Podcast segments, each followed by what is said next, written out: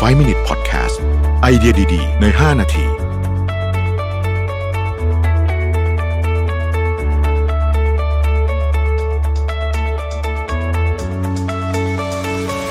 สวัสดีครับ 5 minutes podcast นะครับ คุณอยู่กับประวิทยานุสาหะครับ วันนี้จะมาชวนคุยเเรื่องของอุตสาหกรรมการบินของญี่ปุ่นนะครับ ซึ่งเราก็อาจจะไม่ได้คุ้นกันสักเท่าไหร่ ถ้าเกิดพูดถึงเครื่องบินพาณิชย์ของญี่ปุ่นเนี่ยนะครับ ก็ จริง ๆ ต้องบอกว่าก็มีผู้เล่นสำคัญก็คือ Mitsubishi Heavy Industry ซึ่งจริง ๆ ต้องบอกว่าพยายาม ประเทศญี่ปุ่นเนี่ยพยายามจะเข้าสู่ตลาดของเอ่อเครื่องบินโดยสารพาณิชย์ขนาดเล็กเนี่ยนะครับ มาสองทศวรรษละแต่ก็ยังทำไม่ค่อยสำเร็จเท่าไหร่ ก่อนโควิดเนี่ยจริงๆมันมีดีลหนึ่งซึ่งเป็นดีลสำคัญก็คือว่า MHI เนี่ยนะฮะ Mitsubishi Heavy Industry เนี่ยจะเข้าซื้อกิจการที่เป็น regional jet ก็คือเครื่องบินไซส์ขนาดเล็กกว่า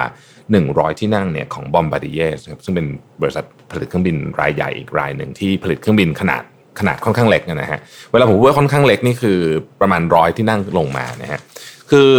มิตซูบิชิเนี่ยเขามีแผนที่จะออกเครื่องบินรุ่นหนึ่งที่ ขนาด sizing เนี่ยสูสีกับอ่า Airbus A220 นะฮะ Airbus A220 เนี่ยความจุก็ประมาณสัก 90 คือขึ้นอยู่วิธีการจัดเก้าอี้แต่ว่าก็อยู่ประมาณสัก8 80 กว่ากว่า90 กว่ากว่าประมาณนี้นะครับ ซึ่งมันก็จะมีมิตซูบิชิรุ่น M90 เนี่ยที่จะจะออกมาสู้กับ Airbus ประเด็นก็คือว่า ไอเดียเนี้ยมันเกิดขึ้นช่วงเวลาก่อนโควิดพอดี แล้วก็ปีนี้ Mitsubishi Heavy Industry เนี่ยธุรกิจอื่นก็ก็แย่ไปหมด คือ Mitsubishi Heavy Industry นี่ทำอะไรเยอะมากนะครับทำตั้งแต่ฟอกลิฟต์นะฮะไปยันพวกอุปกรณ์ของเครื่องบินอุปกรณ์ยุทโธปกรณ์ทางทหารเนี่ยทำไปหมดเลยนะฮะนอกเหนือไปจากนั้นเนี่ยต้องบอกว่ามันมีแนวโน้มเหมือนกันว่า การเข้าซื้อกิจการของ Bombardier ครั้งนี้เนี่ยนะครับจะทำให้ในที่สุดแล้วเนี่ยญี่ปุ่นมีพื้นที่ ยืนในอุตสาหกรรมการบินเชิงพาณิชย์แบบจริงๆจังๆสักทีนะฮะก่อนหน้านี้จริงๆดีลนี้เนี่ยก็จะเกิดขึ้นอยู่แล้วละแต่ว่ามันมีมันมีประเด็นว่าตอนนั้นเนี่ยนะฮะมันมีความกังวลก็คือ Boeing เนี่ยนะฮะ Boeing เนี่ย Boeing นี่ก็เป็น partner กับ Mitsubishi Heavy Industry นะครับ Mitsubishi Heavy Industry เนี่ยทำปีกให้กับ Boeing 787นะฮะแล้วก็ทำอุปกรณ์อะไรหลายอย่างให้กับ Boeing 777 ตอนนั้นเนี่ย Boeing เนี่ยนะครับจะซื้อบริษัท เครื่องบินของบราซิลที่ชื่อว่า Embraer นะฮะซึ่งมันมันเป็นบริษัทแบบเดียวกันกับ Bombardier เลยนะคือเป็นทำเครื่องบินเนี่ยประมาณนี้อย่างเงี้ยนะฮะสัก80ที่นั่งร้อยที่นั่งอะไรเงี้ยแต่ปรากฏว่า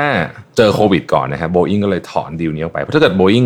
ตอนนั้นตัดสินใจซื้อกิจการไปเนี่ยนะฮะก็จะเป็นคู่แข่งโดยตรงกับ Mitsubishi Heavy Industry ซึ่งจะทำให้การผลิตพวกชิ้นส่วนของ Mitsubishi Heavy Industry เนี่ยอาจจะเป็น conflict of interest ได้นะครับก็น่าสนใจว่าตอนนี้เนี่ย ดีลนี้เนี่ย CEO ของ Mitsubishi Heavy Industry เนี่ยนะครับ จะลุยต่อไหม เพราะว่าคือถ้าลุยต่อเนี่ยนะฮะลุยต่อปุ๊บเนี่ยพอดีมานของเครื่องบินกลับมาเขาก็คาดการณ์กันไว้นักวิเคราะห์คาดการณ์ว่าถ้าดีมานเครื่องบินกลับมาปุ๊บเนี่ย Mitsubishi Heavy Industry เครื่องบินของ Mitsubishi เนี่ยอาจจะกระโดดเข้ามา แล้วก็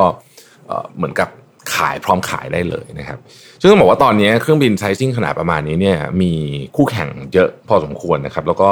คือมันเป็นเครื่องบินที่ได้รับความนิยมค่อนข้างสูงนะที่อเมริกาเนี่ยก็ก็ใช้เครื่องบินไซส์นี้เยอะนะครับที่เขาเรียกว่าเป็นเหมือนกับเป็น hop in hop out เป็นแบบบินสั้นๆนะฮะอย่างจีนเองก็มี C919 นะฮะเราเคยพูดถึงบ่อยๆว่าประเทศจีนกำลังจะมีเครื่องบินพาณิชย์เป็นของตัวเองแล้วเนี่ย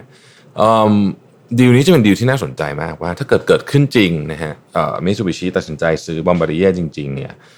มันจะเป็นการซื้อในช่วงเวลาที่วัดใจมากๆ นะเพราะว่าไม่มีใครรู้ว่าธุรกิจการบินจะกลับมาดีอีกทีเมื่อไหร่นะครับแต่ถ้าไม่ทำดีลนี้นะสมมติดีลนี้ล่มไปเนี่ยนะครับ โอกาสที่ญี่ปุ่นจะเข้ามาในเหมือนกับภาพรวมของเครื่องบินเชิงพาณิชย์ของโลกเนี่ยก็จะยิ่งยากขึ้นไปอีกนะฮะทีนี้ผมไปชวนคุยเรื่องนี้ด้วยคือ มันเป็นเรื่องของคือคือถ้าเรามองนิดหนึ่งนะฮะถ้าเรามองว่าญี่ปุ่นเองเนี่ยจริงๆ หลายธุรกิจเขาก็สูญเสียอำนาจสูญเสียความสามารถในการแข่งขันไปแล้วนะฮะ อันนี้อาจจะเป็นการพยายามหา S curve ใหม่ของประเทศญี่ปุ่นก็ได้ ประเทศไทยเราเองก็เช่นกันนะครับ เราก็กำลังจะสูญเสียความสามารถในการแข่งขันในหลายธุรกิจฉะนั้นเราเองก็ต้องหา S curve ใหม่เหมือนกันนะครับลองฝากกันคิดดูว่าจริงๆเนี่ยเราไม่สามารถขายของเหมือนเดิมวิธีเดิมราคาเดิมได้อีกต่อไป เพราะว่าเราจะไม่มีที่ยืนในตลาดโลก ขอบคุณที่ติดตาม 5 minutes นะครับ สวัสดีครับ 5 Minute Podcast